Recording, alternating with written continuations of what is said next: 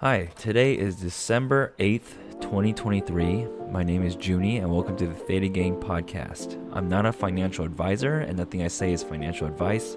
I'm literally just a normal retail trader, just like you. I'm not certified or a graduate of finance, just a regular trader that started on Wall Street bets years ago. I've lost a lot of money and made some of it back and more after finding a system that worked for me. I share my trades, system, and experiences all for free. Learn from my mistakes and get a better start than me, or use my experiences to help you rebound after not selling your meta zero day to expiration calls in time. You can view all of my trades for free at thetagang.com slash Joonie and email me any questions that I'll answer on the podcast at joonie at thetagang.com. Lastly, I stream on Twitch every weekday at least an hour at 9 a.m. Pacific time. Come hang out, ask me questions, vent, or just chill. It's a positive environment and everyone is welcome at twitch.tv slash real theta gang. Thank you, and I hope you enjoyed today's episode.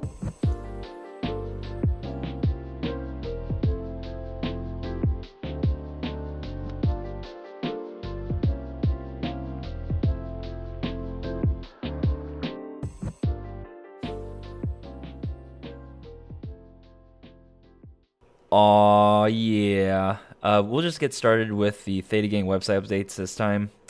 Um, I had said on the last podcast episode that the new dashboard would have been released maybe sometime this week, but I, I swear, something about talking about it on the podcast got me really fired up, and I just wanted to work on it really badly. And by the time the episode released, it had already gone out and, and released for that following Monday because I record on Fridays. Uh, so the new dashboard is out. So if you go to thetagang.com and you sign in and you start logging your trades, you're gonna see some cool analytics based on like how much money you've made um, contract wise when you sell and buy options.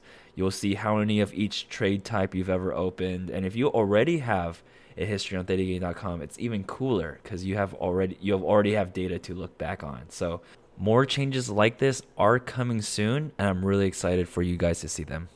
And moving on really quickly, I'm not gonna play the the transition song uh, because that was so short. Uh, moving on to the 5K account and Twitch uh, updates, uh, I want to talk about that on Monday. The 5K account started off down 3%, still at a relative all time high. Um, and then we opened a Microsoft put credit spread with the chat based on a poll. So we picked on whether or not we're going to pick one expiration over the other. And that was pretty fun. We picked what strike one over the other. That was also fun. Um, more listeners of the podcast showed up as first time chatters this week. So that was, oh, that was the email. Sorry. um, more listeners of the podcast showed up as chatters that week. And it was just super cool to see. I love being able to communicate with people that listen to the podcast more than the typical random user. Just because you know in this podcast it's very one way. I just speak into a microphone and just like hope people like the content. You know if you don't like the content hopefully you've stopped listening by now because i'm i think i'm almost at 200 episodes so you'll make up your mind eventually. Um, but as time went on this week, and today is Friday, again, December 8th of 2023, uh, the 5K account is sitting at an all time high. Just to give a brief overview of where I am at in the 5K account, uh, as of the market close today, over the last month, I am now up, uh, let me see here, 14.10% from November 3rd. Uh, today being December 8th, that's about like a month and a few days and 14% is nothing that I can be sad about. Um, in those, in that 14% that I've gained, uh, I have some statistics here that I'd love to share with you guys.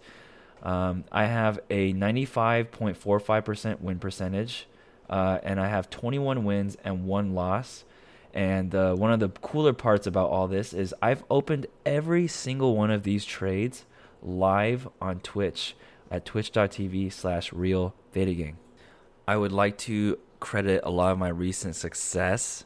You know, if you if if I could be posh enough to say success, um, to my risk management. You know, I'm not sort I'm not changing my trading style um, at all. Like rather, uh, giving a little bit more statistics here. I've opened 21 put credit spreads and one short iron condor. the one loss was one of the put credit spreads of the 21. So really looking back, you know, I wouldn't change a thing. I'm still going to continue doing this sort of approach. Um, but, you know, I feel like after learning how to trade spreads in 2019, I took what I've learned most from that experience back back in the day, like close to four years ago. Um, and I've really started applying it in this one, demonstrating some risk management um, elsewhere. Like, uh, for example, FOMC is next week.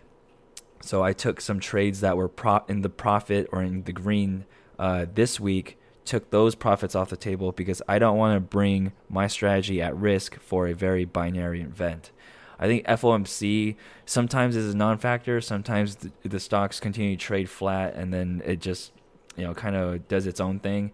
Uh, but other times it could be very volatile. You know, the stock market can moon, which is great for put credit spreads, but it can also tank if the FOMC speech from Jay Powell doesn't go that well.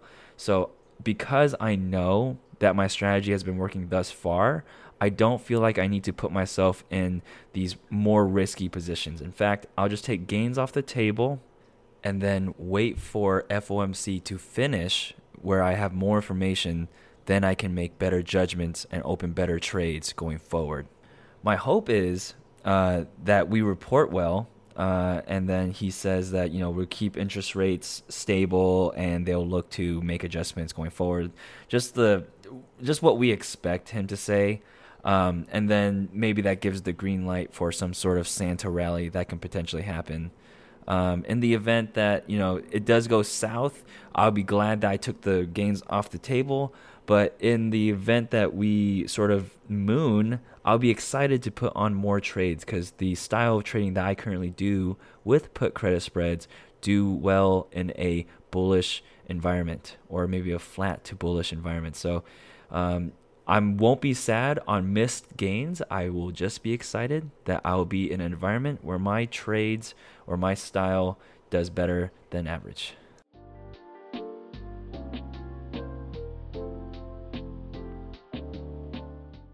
All right. Uh, next up, we have earnings for this week. We have uh, a few earnings that are not typically earnings that I watch, but I did go ahead and keep my eyes on uh, a few that I thought would be interesting for the podcast.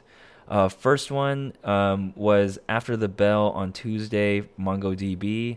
Uh, they nearly doubled the earnings per share estimate and beat revenue by 8%, uh, made possible by a 30% jump in sales.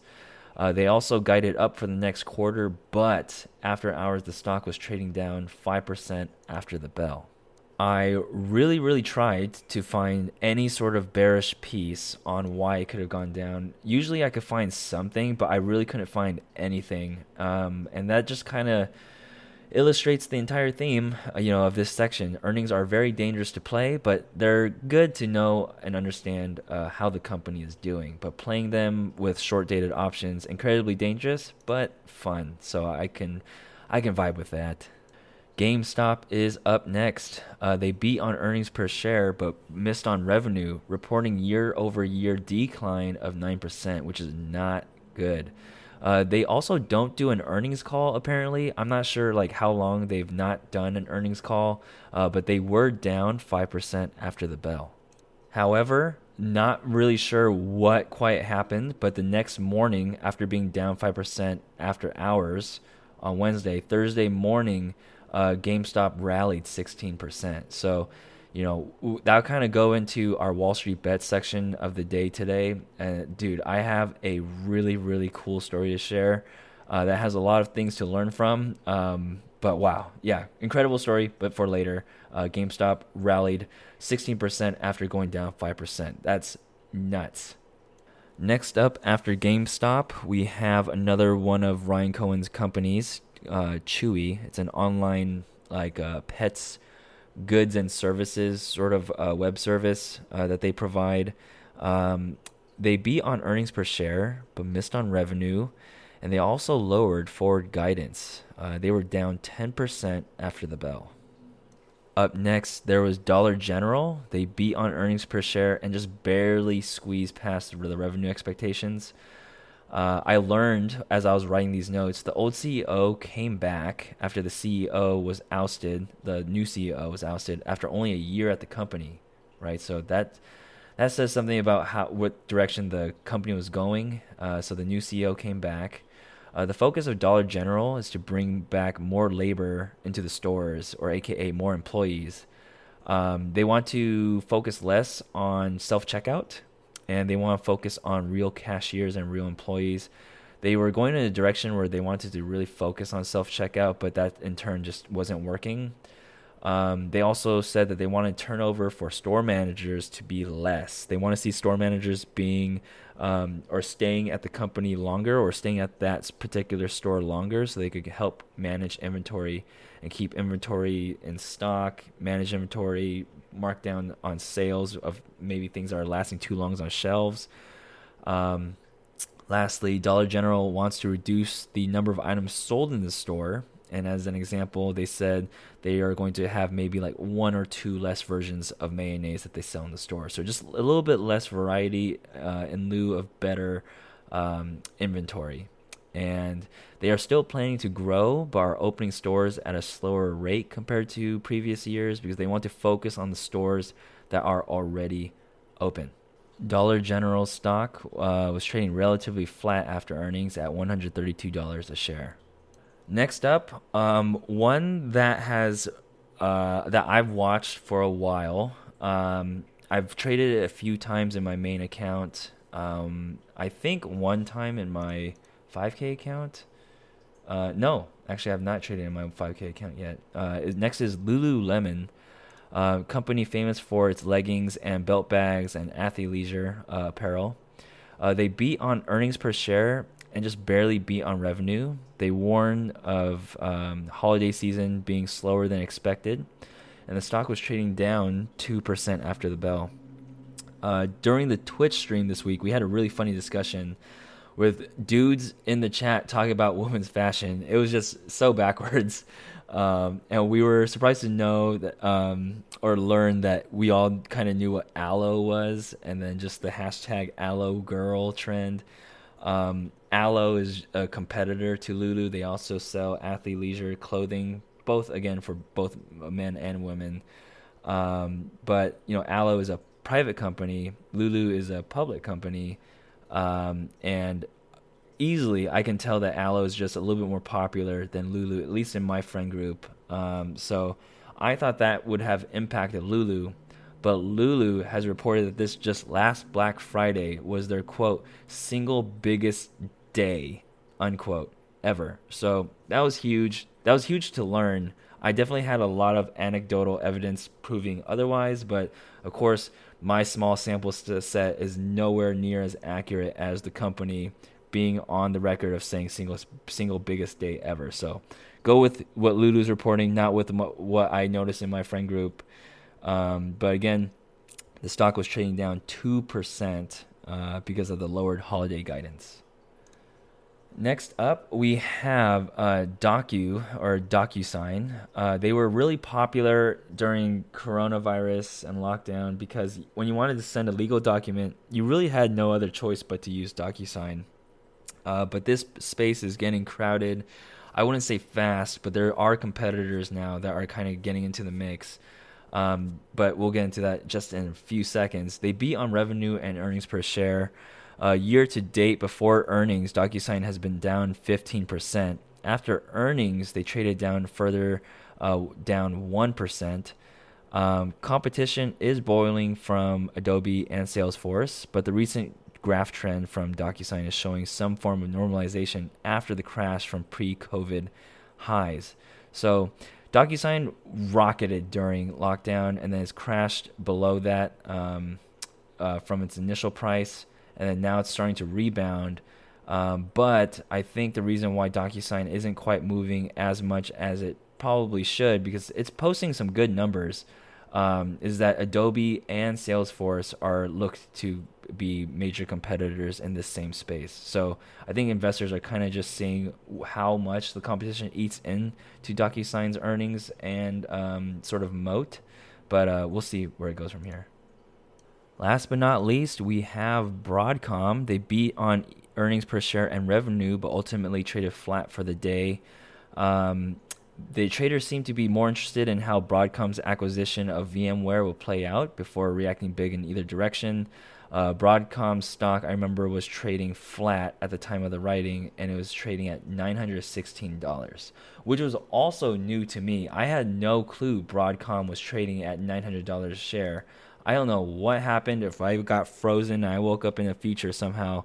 But um, I'm gonna look it up again. Avgo stock. Avgo is the stock symbol. AVGO, and it is crazy, dude. I remember looking at this stock being like in the 500s, and I was like, that was to me was a lot. And then now it's nine hundred dollars, nine hundred forty-four dollars and thirty cents a share. That's that's crazy. That's like Chipotle, bro. Like Chipotle CMG stock. Chipotle stock two thousand two hundred forty-two dollars. Of course, they just don't have that many shares in the market, so that's why it's so expensive. But golly, it's so crazy. Imagine, imagine buying hundred shares of Chipotle stock and writing a cover call.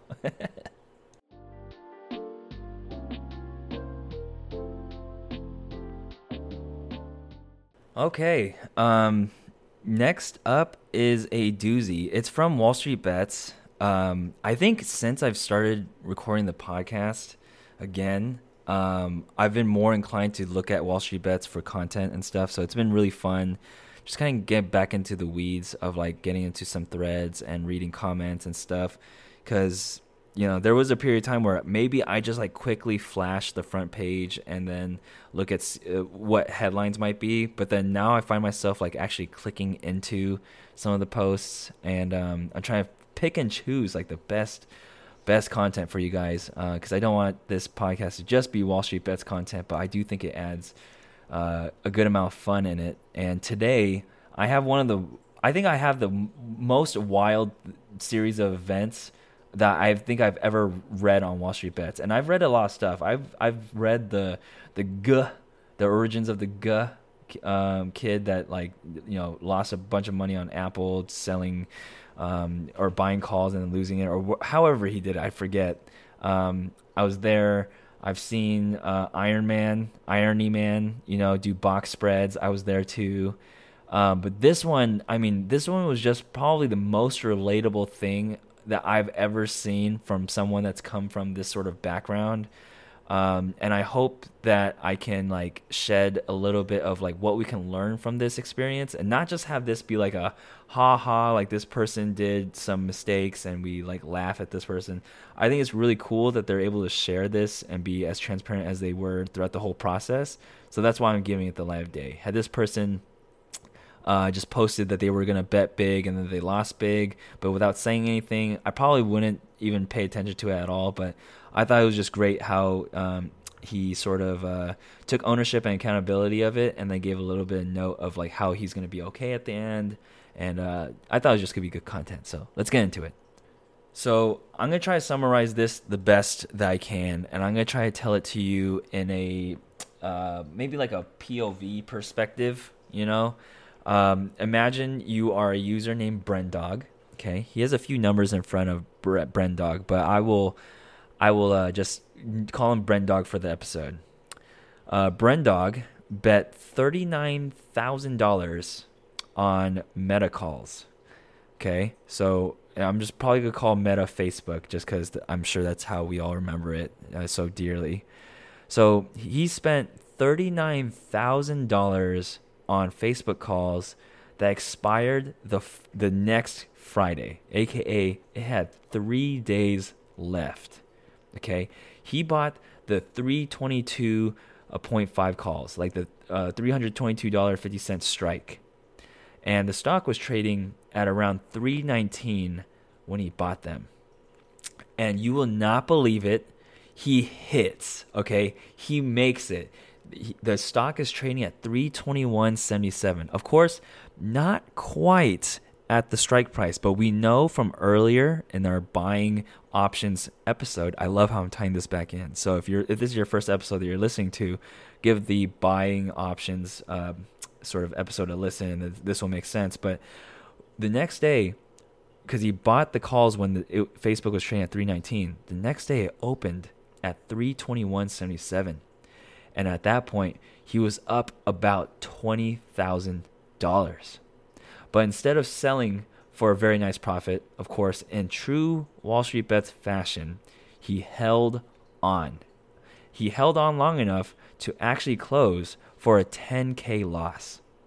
Now, you might be thinking, okay, that sounds that sounds like it sucks, but it also sounds like any other day on Wall Street Bets. You know, why would you, Joonie, why would you waste my time with this story? This sounds like any other day. But the craziest part now is he takes, because he took a 10K loss, that leaves him about with like 30K left with money, okay? So he originally had $39,000. He took a 10K loss, so maybe he has $29,000 and he slams the rest of his money, the $29,000, into GameStop calls for earnings that day. But we know what happened because I reported GameStop earnings earlier in this episode. GameStop actually missed and they, they went down 5%. So what happens up till now, just as a summary, because you know you might be driving, it might be wild, you might be lifting heavy weights, it might be hard to keep track we started with $39,000 into Facebook calls. We take a 10K loss on that because we didn't exit for the profit. We ended up just holding on to those too long. We're now sitting at 29K. We might be frustrated, we might be bored. We put and slam the 29K into GameStop earnings. At the earnings call, or with the lack of earnings call, just the earnings coming out, GameStop was trading down 5% after the bell. The next morning, when GameStop is down like 5%, he ends up closing the calls for a loss. Closing for a loss, he's left with 5K in cash. While he is in 5K in cash after taking the loss on GameStop, GameStop proceeds to rally 16%. That is insane timing. Okay. Now, the icing on the cake, or not, this isn't even the icing. This is just like the third layer of the cake, okay? This is just the third layer. We're not the icing yet. With his last 5K, he slams it into C3.ai earnings. I guess it's some AI company. That's just a guess. I don't really follow them. Um, they had a minus 10% after hours. So he lost that 5K. So now he's left with zero. He won very briefly with Facebook, but he held on too long and eventually lost. He didn't hold on to GameStop long enough because he was down uh, tremendously at the open the next day, so he took the loss then, but then GameStop rallied 16%. Horrible timing.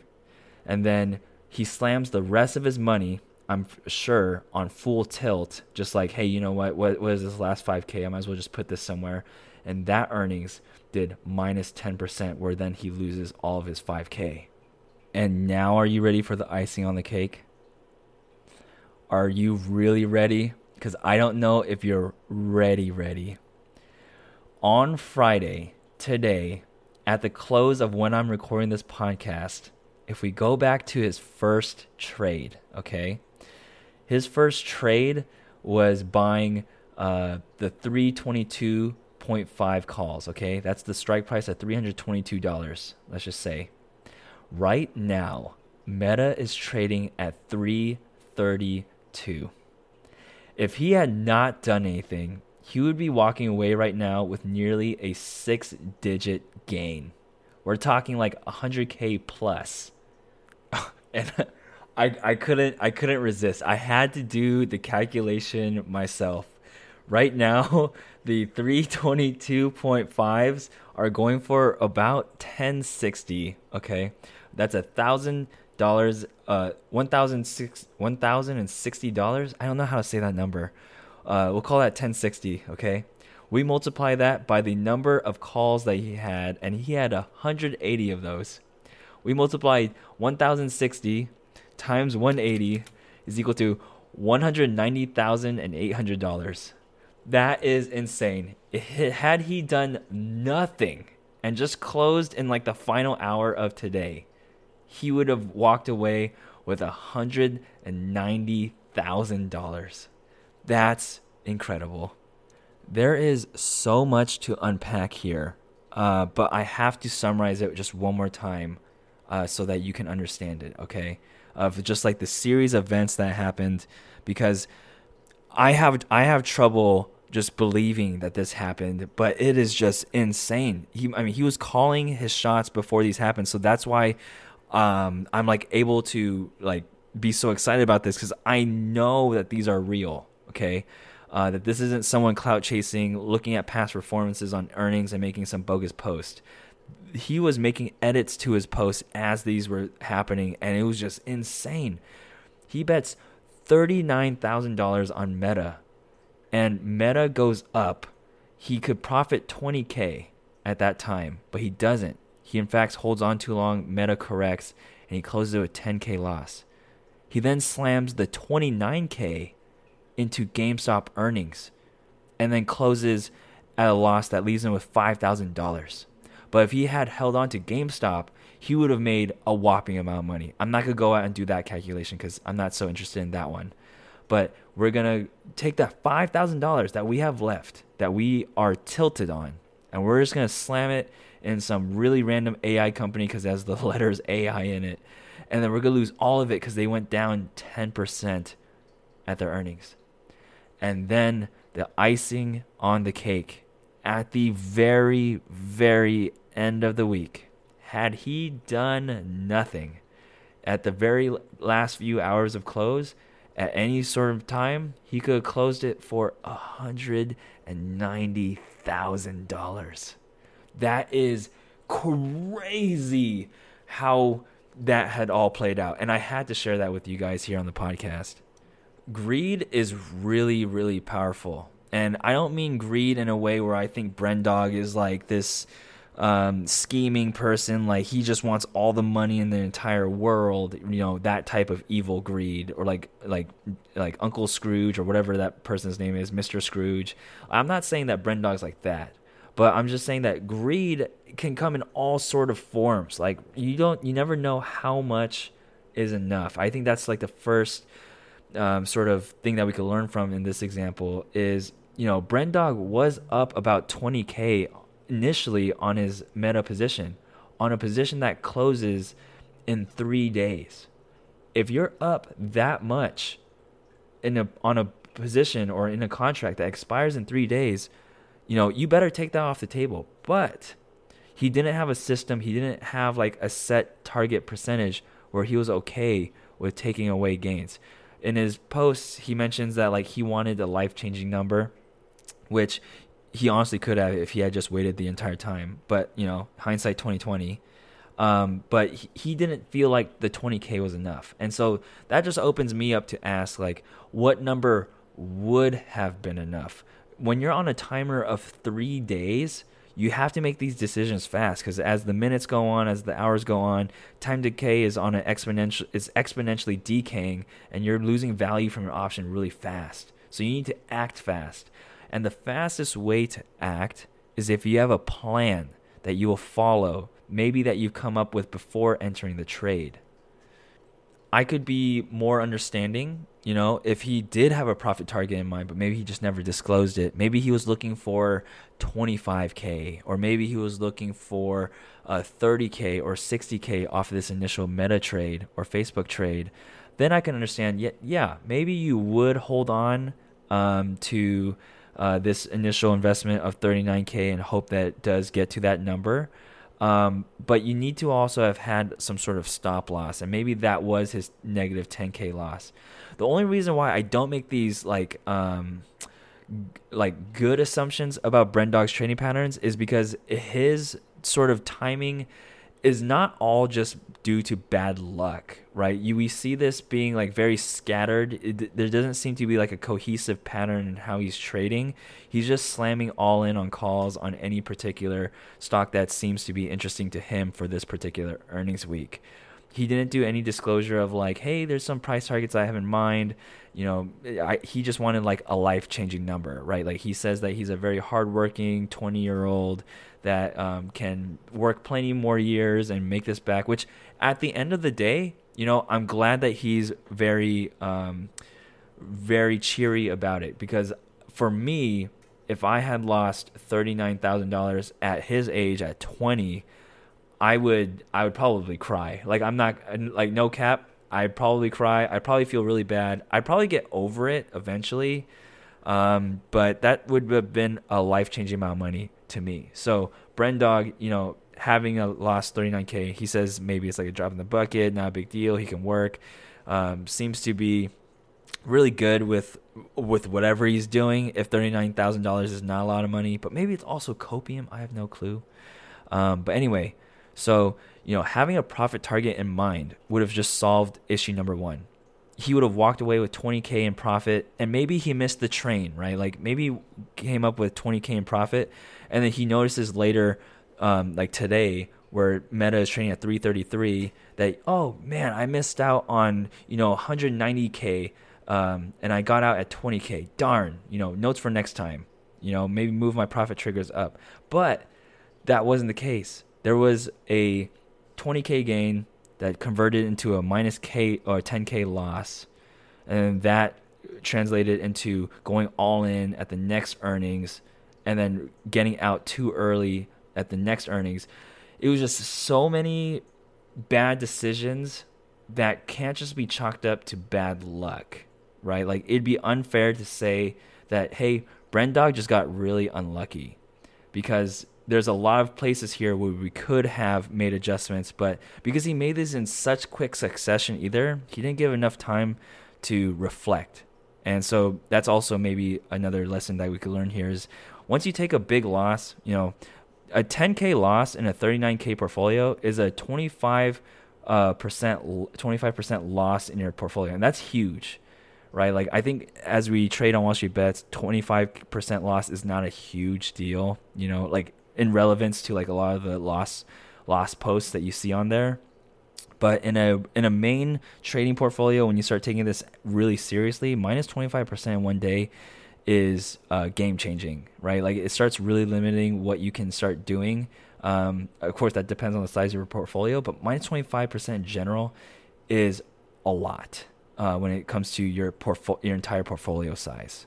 So after a big event where you do lose a double digit number in percentages, maybe it'd be good to take a break and then reassess, you know, why the previous trade went wrong and then go into the next one, which is why I advocate for taking notes and, you know, having opening notes for your trades on thetagang.com. Like had you like written notes on, you know, the earnings play that are opening, you will probably, maybe, hopefully, put a profit triggers or you know price targets that you would have had in mind in your notes where you could look at in case um, you know you were in you were in the green and you wanted to see what you were thinking at the time.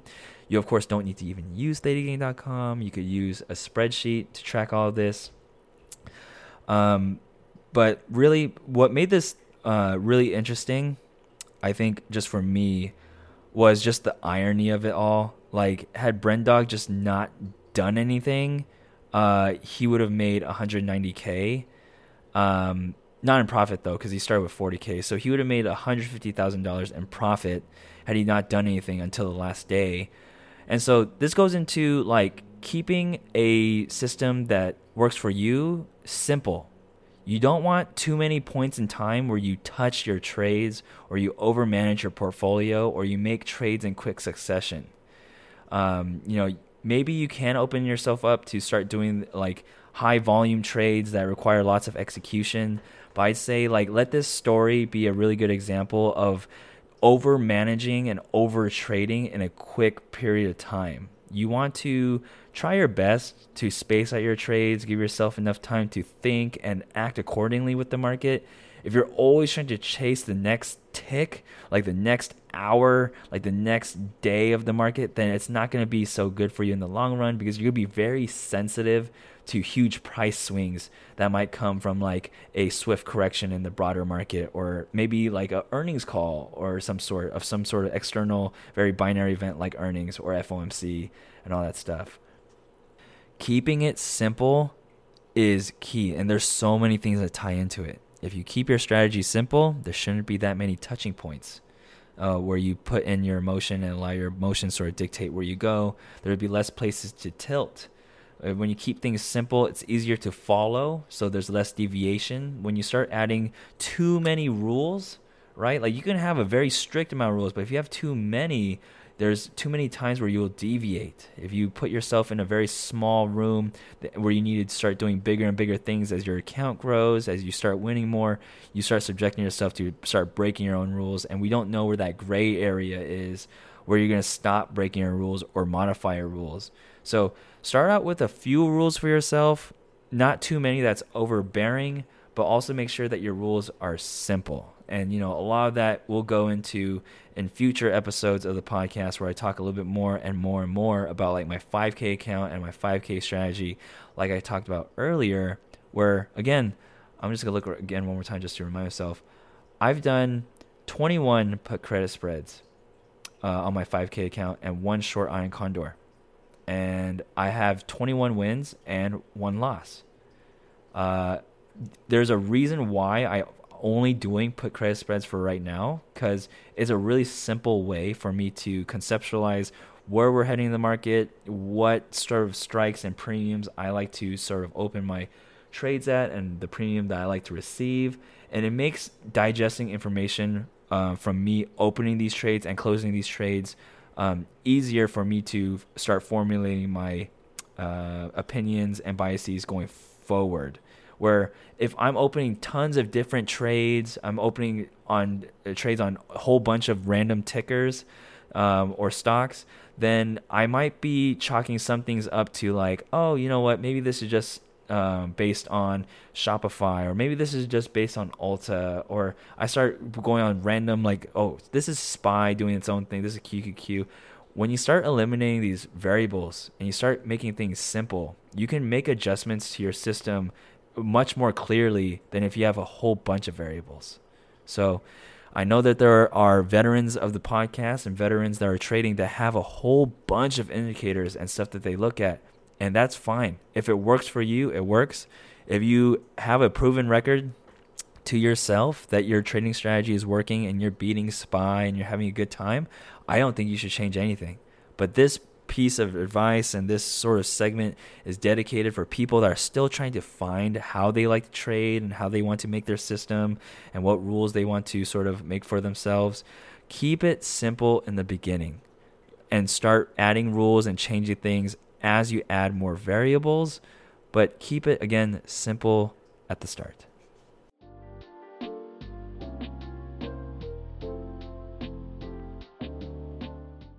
All right, into the meat of today's episode. Man, I really enjoyed recording that last segment. I've had a lot of fun, like sort of uh, like summarizing that story. It, felt kind of like I was like a like a journalist like I thought I thought that was like really cool. I mean, I report on a lot of different things on the podcast. Um, but you know, it's not it's not often I'm like really in sync with the timing of these like edits that for example Brendog was posting about like hey you know I took a loss here I'm putting the rest of the money in this tomorrow and he does it and then he posts about that he lost and then he's he makes an edit and says okay I'm gonna put the last of it in here and it, it just felt like I was following it in real time, and I just haven't done that in quite a while. So it it brought back memories for sure. Back when I was like really really into Wall Street bets, um, and that's why it's part of the intro, right? Like when I talk about I'm a trader from Wall Street bets years ago, or whatever I say in the intro. Um, so today we're gonna be talking about um, something that's in common with the first two episodes of you know my sort of comeback from the break when I was building out version three of the website, and um, those first two episodes being buying uh, options, right, and then the second episode being selling options. This is gonna be the episode where we have we're gonna have a discussion about uh, date to expiration, which is something that both of those uh, sides have in common. On the buy side, you're worried about date to expiration, and when you're selling or writing an option, you're also worried about dex- date to expiration, and it's because options expire. If you're listening to this right now um, and you haven't listened to either the buying options or selling slash writing options podcast episode, uh, I'd suggest listening to that one first and then just coming back to here right now. Um, but again, both of those sides, what they have in common is that they're trading options, uh, buying or selling, But you always have to pick a date, and it doesn't matter whether or not you're selling it or buying it, the date is just as important on both sides. Just remember that contracts do, in fact, expire. Contracts represent sort of obligations that a user might have or receive when they uh, buy a specific option. For example, if you buy a call, uh, maybe a 105 call on Apple, it gives you the right to buy Apple stock at 105. If you buy a put on Apple stock, it gives you the right to sell at 105. These these rights to buy and these rights to sell expire and that's that's the entire point of this date to expiration is like how long are you allowed to be able to do these sort of uh, obligations while the contract is open whether or not you buy or sell an option an option that expires later will always be worth more than an option that expires sooner, assuming that the strike prices are the same. And that's because when you have more time on the contract, you have more time to be correct. And that can be seen from the lens of someone that's buying a contract or selling slash writing a contract. And by definition, if something is more probable to happen, or if you have more time to be correct, it will be more expensive. As you explore options that might expire the same day, a zero days to expiration contract that Wall Street Bets is very famous for, or maybe it's just a weekly uh, contract that expires the same week, you'll notice those are much cheaper than the calls or puts that you might buy that are a month or two months out.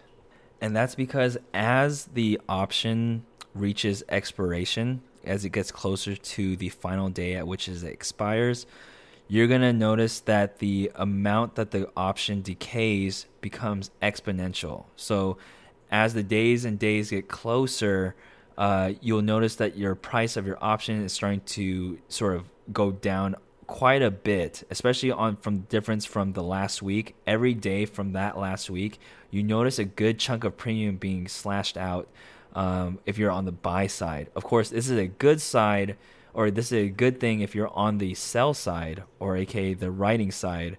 Um, but if you're on the buy side, this is not good. And that's where the pros and cons start to sort of add up. Uh, and it, it's up to you to really determine whether or not uh, you want to continue writing these short dated expirations. But you can see why, if you buy an option that expires maybe in three days, like Brendog did, you feel like you're on a timer and you feel like you really need to make your decision fast. In hindsight, if he had just waited till the very last day, he would have walked away with 150k in profit. But that's not a fair comparison, right? His option was going to expire in three days. Uh, so he could have walked away with 20k, but didn't want that. So that might be chalked up to greed. But him closing out for a 10k loss does make sense. If you do feel like, hey, you missed the moonshot, your bet was wrong, you probably want to take the gains off the table, and that seems like a good thing in my book. The things where it started going wrong was that he started slamming all of it in GameStop and the C3 AI earnings, which was just a little bit tilty in my opinion. Like it gives like some some some vibes of like tilt, uh, and that's okay too because everyone makes mistakes. But yeah, it had he just bought a longer dated option, I feel like he would have actually held much been more comfortable held, holding on. Um, where maybe he didn't buy 180 contracts of a uh, a call that expired this same Friday for Meta, but what if he just bought maybe 50 contracts and bought himself another week of ex- of days to expiration? Sure, his multiple of profits would have been less but more time to be correct would have probably stopped him from closing out for a 10k loss early. He would be quite up on those right now, having a whole other week to hold on to this. Uh, and then he would have never realized a 10k loss, never slammed it into GameStop, and never gone C3 AI. And that's just from buying more time on that initial bet at the exchange of a lower gain multiple, right? Like instead of buying 180 contracts with a very short time frame, maybe 50 contracts with a little bit more time to be correct. And the balance of that goes on, you know, like if you're bullish, maybe, you know, you don't see yourself as this like gambler, right? Like you know, I mentioned Wall Street bets on here a lot, and that's because I have I have a lot of tribal knowledge from Wall Street bets from back when I was on it a lot um, back in the day. Um, and you might not relate to Wall Street bets at all, but you're just really curious, Joonie. Uh, I don't necessarily want to trade same week expiry um, calls. I do want to buy calls though. So, what would be a good date to expiration for me to pick when I'm buying calls in a more responsible way that I want to incorporate in my system? My answer there is I don't know. For the last four years, I've been strictly selling calls. Um, I haven't bought calls in a very, very long time. And that's a strategy that has never worked for me. Uh, granted, I do have a lot more trading discipline now. So I could maybe start experimenting with buying calls in the 5K account. I'm just not sure yet, but I'm just doing so good with selling options on there. So I'm going to keep doing that. Um, but when it comes down to it, I don't have as much experience buying calls successfully in a system where I can advocate for a very strong date to expiration. But I can give you sort of what I see on the internet, what I see from Reddit, uh, what I might learn from my own patrons, and all that stuff about buying options that might be beneficial to you right now. So, to get things started on the buy side, um, if I were to start buying calls today with all the knowledge that I've gained in the last four years on the sell side, so I kind of know how the buy side works and how I might want to start incorporating it. If I had access to um, probability of profit, I would definitely want to stay within like at least 30% chance of probability of profit and uh, have some sort of uh, profit trigger at 30%. That's what I would start with. I haven't tested that yet, but that's where I would go. Um, next, I would choose a strike and expiration um, that had an expiration uh, that was a monthly contract. What you might know or might not know is that there are contracts uh, that are deemed that are weekly, and there are monthly contracts. And these aren't relative to you. These are relative to how the stock is structured um, and when they consider their monthly options to be. So um, a weekly option is designated usually in your stock brokerage app with a W um, and next to its expiration date. Uh, and a monthly is designated with, you guessed it right, a letter M. These monthlies are traded more often than the weeklies. Uh, usually, it's institutions just feeling more comfortable with trading monthlies. Um, maybe it's just a better time frame from them. Not saying that they only trade monthlies, but you do see a lot more open interest and a lot more people trading the monthlies on average. So it just makes it feel a little bit better, a little bit chance for a better amount of um, less slippage. For example, more people trading it leads to better price discovery, leads to the bid and ask being uh, less wide. So you get better fills on the way in and better fills on the way out, which gives you a uh, better profit margin when you do want to exit trades. Um, but that would be one of the key factors for me when buying a call is if I bought a call or I bought a put, I would want to look at the nearest monthly. Now, I mentioned that these monthlies are relative to the company and not you. So it's not enough to just be like, okay, I'm just going to buy a month out. The date to expiration or the contract that's a month out could be a weekly, uh, what's considered a weekly call or a weekly put or a weekly contract. It will literally have the letter M or it'll be designated as the monthly uh, if it's the monthly contract. And so I would look for the nearest one. If the nearest one was in the same week, I probably would skip it and I'd probably just go on to the next monthly and just buy that one. Um, because I don't I don't think if I played um, long options right now, I'm pretty sure I would not play same week expiration monthly or same week expiration calls or puts, uh, strictly because it just feels a little bit too gambly. Maybe I get really into like momentum style trading. Then I could start maybe thinking about um, doing same week expirations, but I'm not quite there yet. I would most likely start off doing it in a more, you know, I quote it as responsible way, where other people might just think it's the same thing but just requires more money. I don't know, right? Like buying options, picking expirations, very new to me, um, or rather, it's not has been successful for me. So if I were to revisit it with a plan, I would do it uh, this way. And I don't want to also give off the impression that like I've never bought uh, like options before because in fact I buy options every week. I have to buy my contracts back after I sell them, so I do buy options, just not in the you know sense or the context that I'm talking about right now. Um, and when I did buy options in the context I am talking about right now, I didn't have good success. So I'm just being very transparent here with you that I have a lot of really good experience with picking strikes and expirations on the sell side, which we'll get into uh, in just a few, I think, seconds. But if I were to, uh, again, approach buying options and picking date to expirations, um, or just strikes or just buying uh, options in general right now, just a little tidbit. Maybe I have a dedicated episode to this a little bit later. Um, I would first um, look for a probability of profit around 30%. I'd probably take early, very early profits and also 30%. Um, and then I would look for the nearest monthly and um, make sure that that has good open interest and that I'm trading a stock that has very low slippage or a very popular stock that's traded so that I can make my entries and exits at a fair price where I'm not getting gouged on the way in and gouged on the way out that can eat into my sort of profit loss. So that's my sort of system that I look to hopefully show maybe in the 5K account at a later time. But again, I've been doing really, really well on the sell side, and I feel much more comfortable talking about the sell side, and we'll go into that section now. All right this is my bread and butter. I've been doing this. I've been doing this for four straight years. Just this, okay?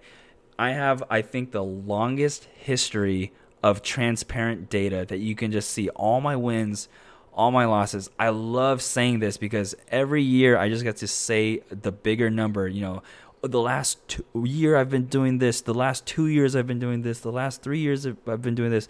Now the last four years I've been doing this. I've been doing this exact same strategy for the last four years. I've had really good performance with it, and I've really developed it and made it into my own style after getting lots of inspiration from Reddit, from people on the internet, from Tastyworks, from friends. Like, I have my own system now that I'm really proud to share. And then today, I'll give the date to expiration side of that system, where I how I like to pick my dates. In the year of 2020, right? Because 2019 was uh, I started doing theta gang style strategies, aka put credit spreads, call credit spreads, and short iron condors in mid 2019, and I had pretty good success with that. I started building up enough confidence and enough of a portfolio to start doing cash secured puts and covered calls. Uh, then that rolled into 2020 and 2021, where I had amazing success with these st- sorts of strategies. Went through all of the COVID crash just fine, although it was hella scary. Um, and then traded the COVID rally, which is great. The 2021 also that that was great. 2022 less great, but did better than SPY, so that proved a lot for my strategy. And this year I am at an all-time high of profit of 80k in a 310k portfolio right now, and I'd say one of the most important things that I've learned is managing the amount of time that I spend being in uh, one of these trades on the sell side.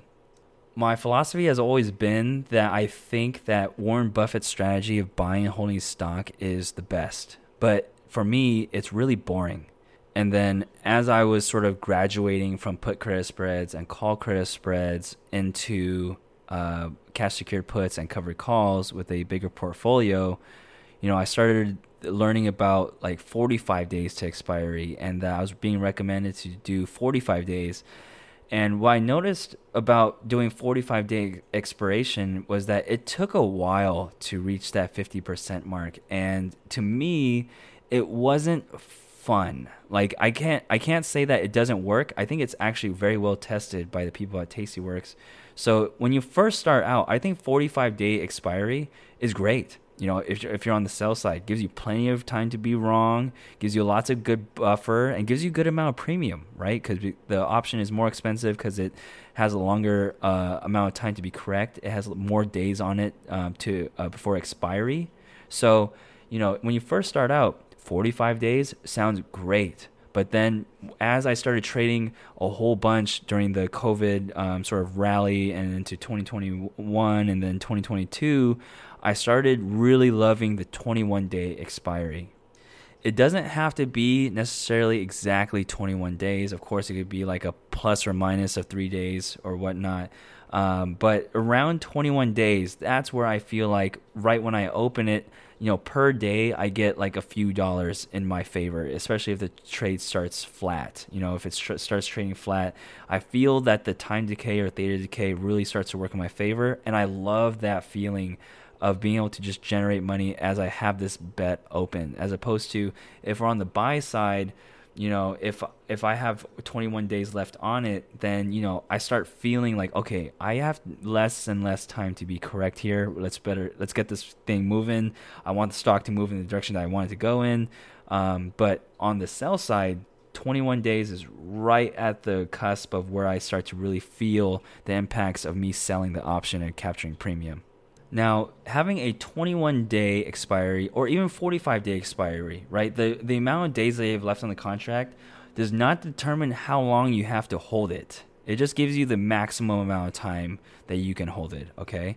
So, for example, in my main account, uh, the 310k portfolio um, that I do primarily covered calls and cash secured puts, uh, my average trade duration is about 8.07 days. Just rounding that down, I I have a trade on typically for eight days. So I might open it up in 21 days time, but I close it out in about eight days on average.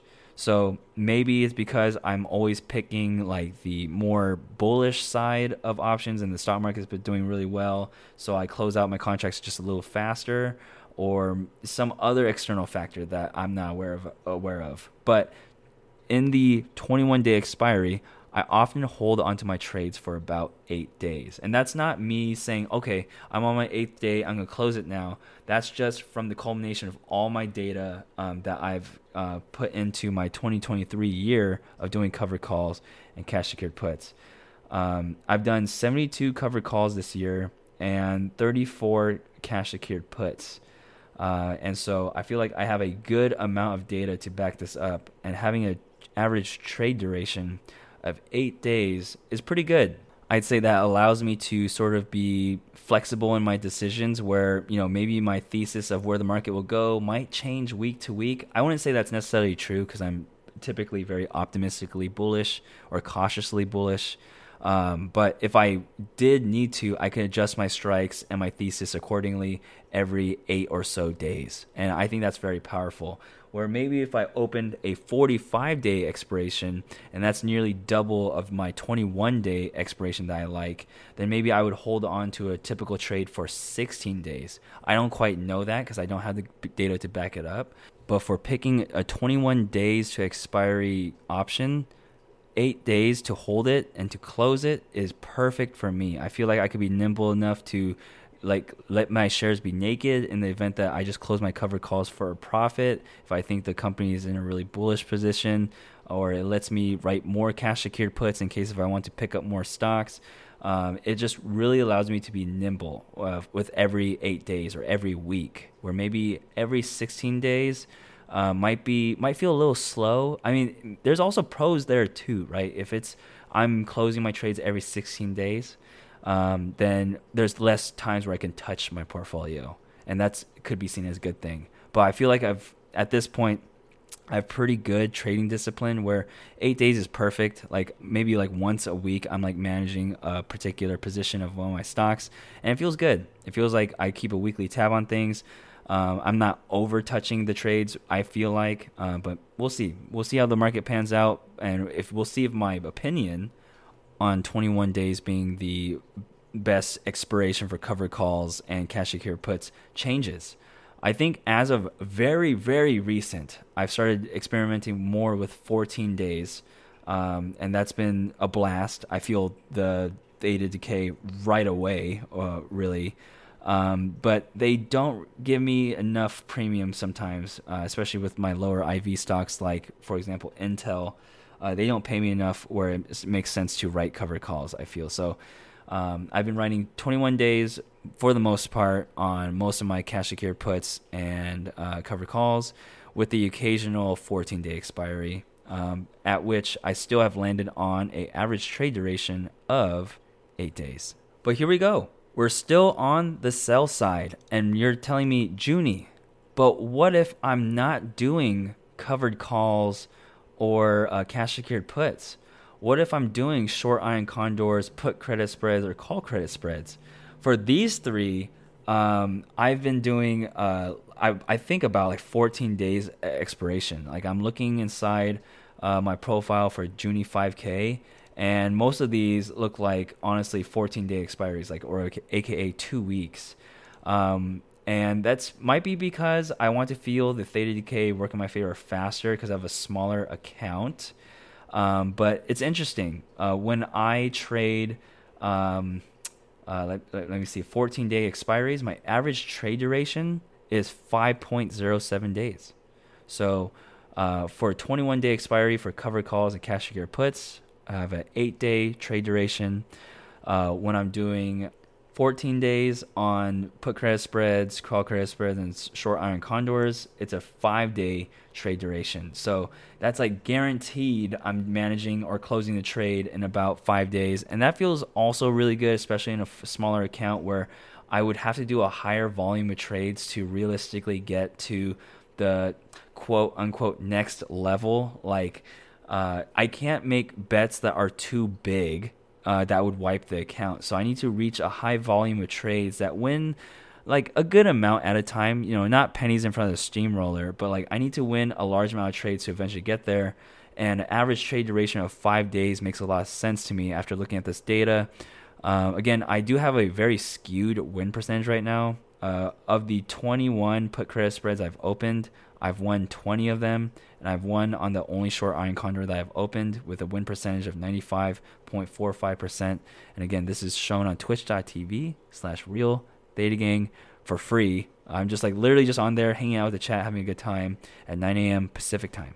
But with all of that said, right, like here is Joonie with 22 data points for his 5K account, right? Says I've um, I've closed 22 trades on this so far um, but I've opened this all live on stream. I know I keep hounding on that, but until the standard changes, I want to be really proud that I do do that.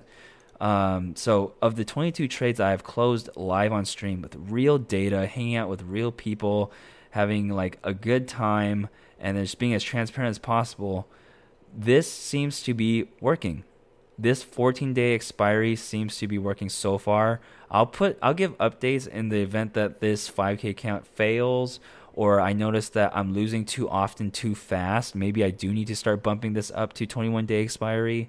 If I notice that I'm losing too often too quickly, where maybe if I had gone in enough uh, time, the stock would have rebounded. We'll see. But for right now, real data, and you're getting this for free the Joonie 5K account with 22 closed trades, the average trade duration for 14 day expiries is five days. And that's my favorite, absolute favorite date to expiration right now for uh, the 5K account, or AKA for put credit spreads, for short iron condors, and call credit spreads.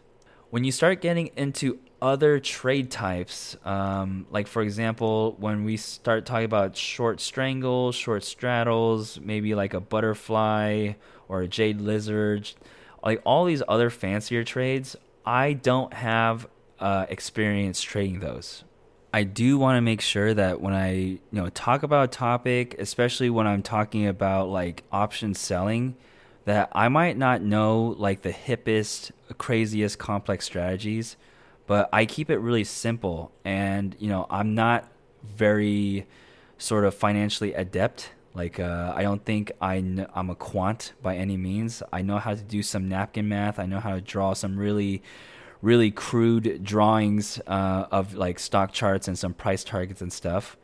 Uh, but that's about it. I'm really uh, just a normal trader like you all um, that just knows a little bit more because uh, I do this every day, and it's like the only style that I do, and I've spent a lot of time on it.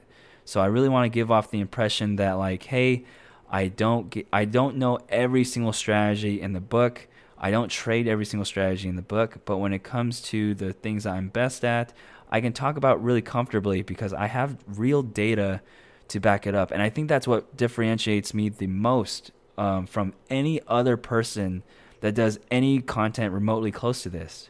I think personally it's very easy to just do price targets. You know, you, I can just tweet out price targets of stocks all day. And then when they hit, uh, I can just like retweet that tweet and then maybe delete some of the tweets that I wasn't correct on, and then that'd be the end of it, and I'd look really smart. Um, I think it's also easy to just teach. I think it's easy to teach how to do a cover call, and I think it's really easy to teach how to do a cash secured put, but it's really hard to execute in a profitable way where you're beating SPY and you're beating a savings account. Um, but there's not much documentation out there of people actually doing that. If, and the very few documentation of people actually recording their progress are challenge accounts that don't have like follow ups of like why it succeeded or why it failed.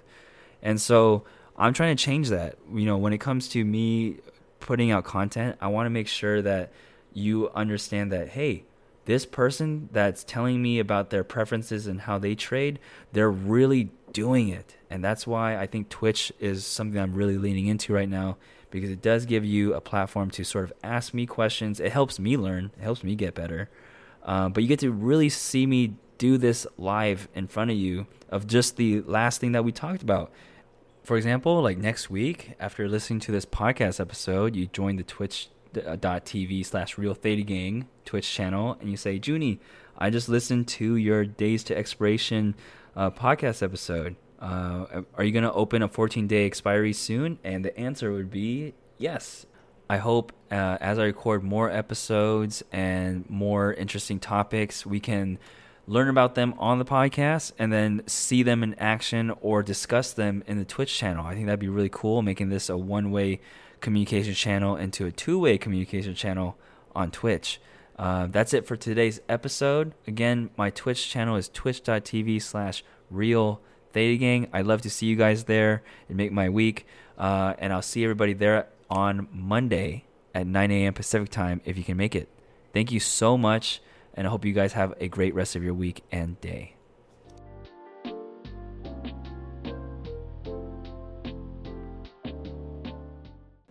This podcast, the website, and stream are all made possible because of my patrons at patreon.com slash thetagang. Signing up keeps the services up and alive as well as pay my own personal bills like health insurance. I do the podcast, website, and stream full time and is my primary source of income. I feel grateful to be able to do this full time and my focus on providing the best service possible for free. The podcast, website, and stream are all free and it'll stay that way. Signing up for Patreon does give you a few perks though, so check it out again at patreon.com slash thetagang if you're interested in helping support.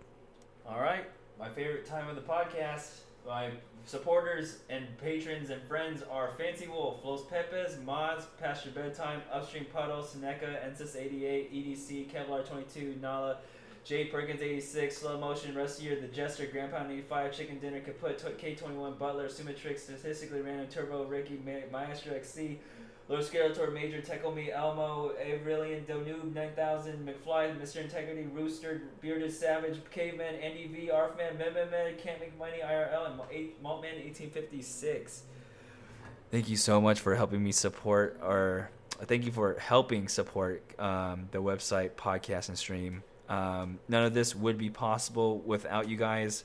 Um, guaranteed, if I did not have patrons and um, some sort of income coming into thetagang.com, I would most likely have a, a, nine to five job right now. Uh, had I gotten laid off um, and not had this uh, sort of opportunity, again, funded by my patrons and the people that help donate on Twitch and sub on Twitch, um, I would feel much more scared of where I am right now, and I would want a sort of salary to come in. But I have a few people that do believe in me and the vision of where I want to take this thing, and they're choosing to help support me um, get there. And so, very, very grateful for the people that do continue to help me on Patreon, and very grateful for the ones that have uh, uh, contribute to me on Patreon. Of course, no one stays on Patreon forever, uh, but again, if you have been on the Patreon before and you're still listening to the podcast, is me saying thank you for your contribution before too.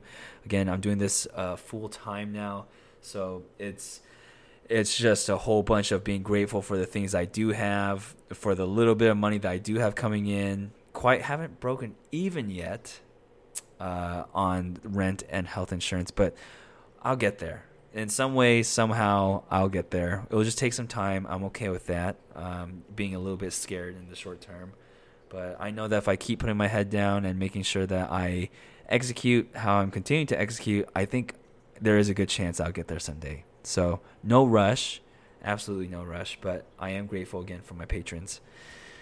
Um, okay, uh, going into the one percent section, um, I am. Oh crap. Uh, I forgot to mention that. Well, I mean, okay, so I'm visiting my parents uh, next week on, and I'm driving up on Thursday, and I I think I was supposed to. Like, I'm still even thinking about it right now. Darn. I wanted to mention that I might not be streaming on Thursday, um, and definitely not streaming on Friday because I'm going to be driving up, and I wanted start the drive early because the drive is like six hours long. And it's much more enjoyable if I start off early in the morning. Um, but you know, if this, if I, man, I didn't, uh, I don't want to just insert it. I don't want to have to move all the cl- audio clips over. I might just end up s- streaming on Thursday. I do want to keep my momentum up too. Like I totally understand because I also watch a guy named Asmongold on YouTube. He's like he's a I think he's a really cool dude. I think he's very polarizing. A lot of people don't like him, but if you just just don't dig too deep and don't take too much meaning from what he says, um, and just look at it really lightheartedly, I think he's a great uh, person and has really good content. But he says that like when he was starting to stream for his like first time, um, and his initial traction started building, he would feel pressure to have to stream to keep the momentum going and right now, I'm only at an average of like 24 to 25 viewers, which is not a lot, but it is more than I have ever had on an average day basis. Like I'm streaming every weekday and there's at least like 25 people on average for the last week showing up. And that is great. I love that and I want to keep that going but you know, there's this side of me that's like, man, if I don't show up on Thursday and Friday, then are they going to be hyped and interested in showing up on Monday? And that's a whole thing. But I think if I want to do this long term, I have to also be okay with having to sort of have these blips. Because when am I ever going to take vacation? Uh, do I need to take vacation if I really love what I'm doing? Of course I do, because I'm gonna get burnt out. I, I don't know.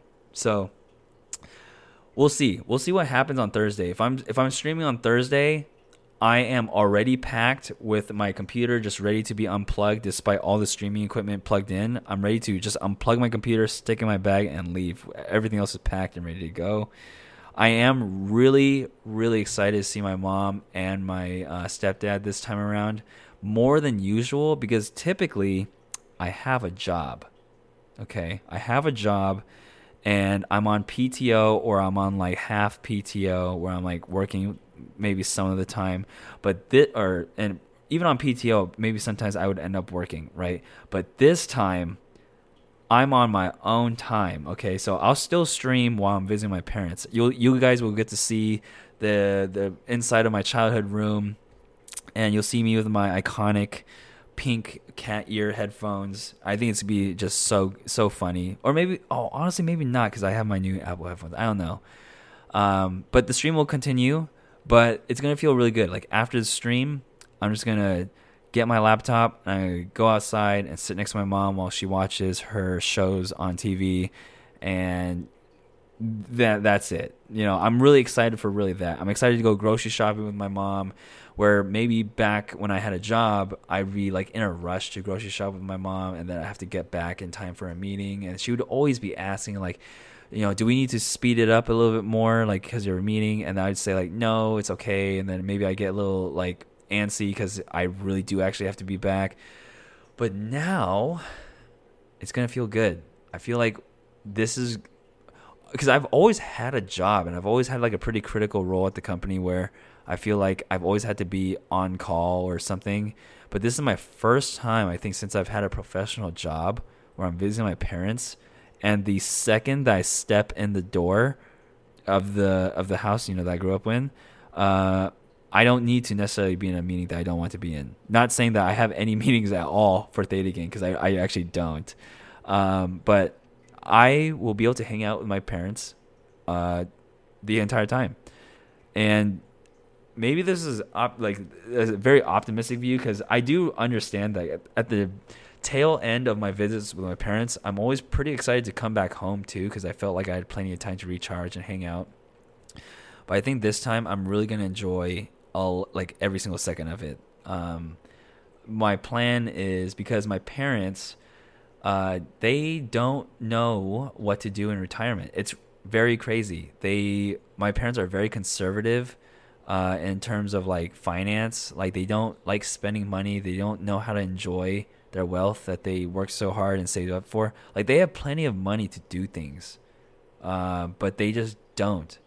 And that's primarily because no one in the relationship takes initiative to do things because both don't like spending money you know. So it's to take a little bit of me driving them to different places, just seeing what they what clicks, you know. So I'm going to take them to, you know, the wharf, maybe get a little bit of box of caramel popcorn uh, for my stepdad, walk around the wharf a little bit with my mom. Um, you know, I wanted to sign up for a ceramics class with my parents. I think that would be a slam dunk um, but of course, that's also really expensive and a little bit farther away. I don't like the idea of my parents driving far on a daily basis. Um, my stepdad has recovered from diabetes from having A1C levels of like 15 down to 5.5, which sounds unreal. It sounds like a Netflix movie or a Lifetime movie like arc. Uh, but it is true. My stepdad has completely reversed his diabetes from going from a really unhealthy diet to a relatively healthy one with the help of some medication. But he stopped some of his medication. Um, and that le- has led to some weight gain, which before it was impossible for this dude to gain weight. But now he's at like, he was at 143, desperately trying to gain weight because him at 143 is heartbreaking. Like, I don't like seeing him that that uh, that skinny. But now he's saying that he's at 158 and it's hard to keep the weight off. So I'm excited to see the more chubby version of my stepdad. I think it's gonna be funny. I'm gonna poke lots of fun at him, uh, but we're gonna walk more. I, am excited to walk more with my mom. My mom's a big walker. Uh, my stepdad is less of a walker, but he should be walking, so I'm gonna try and motivate him to walk more too. Um. Yeah. Yep. Yep. Yep. I I have a lot of fun exploring things with my parents because in my upbringing, and I think this is the last point for the one percent section. I don't want to bore you guys uh, too much. I, I, like boring you guys a little bit. Uh, when I was growing up, um, it was if I had not had the sort of drive to try new things from the friend group that I had, uh, right? Like I've I've had a lot of best friends growing up, different best friends in different time periods of my life that have been very very impactful in how I look at life, and how I look at relationships now, uh, all in good ways, by the way. Like, all my best friends have always been great best friends, no betrayals, no nothing. Like, I've been very grateful for that. Um, like, my best friend in middle school, name is Jacob, Jacob Walters. My, oh my God, I learned to be um, less of a crybaby. I learned to be more funny, more lax. He taught me how to be like barefoot when I was like very OCD on like being clean. Like, um, very weird statement by the way, but like we would play on the blacktop or the concrete and play basketball with bare feet just because you know, we would go in and out of the like um, like high school pool because I his mom taught me how to swim, uh, and I eventually joined like swim team practice a few times, and that was really cool. Uh, so I learned a little bit of my athletic side from that too. And then he moved away, which was really sad for me. I felt like, oh man, I felt so sad. I felt very, very, very sad. I I had a large group of friends when I was in middle school though, so you know, it the impacts of it was really sad, but got over it maybe in like a month. We called for a little bit, and then that slowly dwindled away. You know, distance kind of hard to keep up, especially you know long distance calls back then costed more, so we had to be more mindful. We couldn't just like text each other. Texting, unlimited texting was not like a thing back then either. Uh, I didn't have texting. I didn't have a cell phone at the time, so it was just harder to communicate, and so we slowly lost a little bit of touch. Uh, but we just like last year, uh, he added me on Instagram, which is really crazy, and then he has a kid now, which is also really crazy, but also really cool. Uh, so happy for him. And then in high school, my best friend James Lee, um, we had started breakdancing together, um, which taught me to become more like okay with you know like dancing. Like d- just dancing in general gives you so much more confidence. Um, i feel like you know i got a lot of my confidence during that era of learning how to breakdance. Uh, i thought i was pretty okay at it.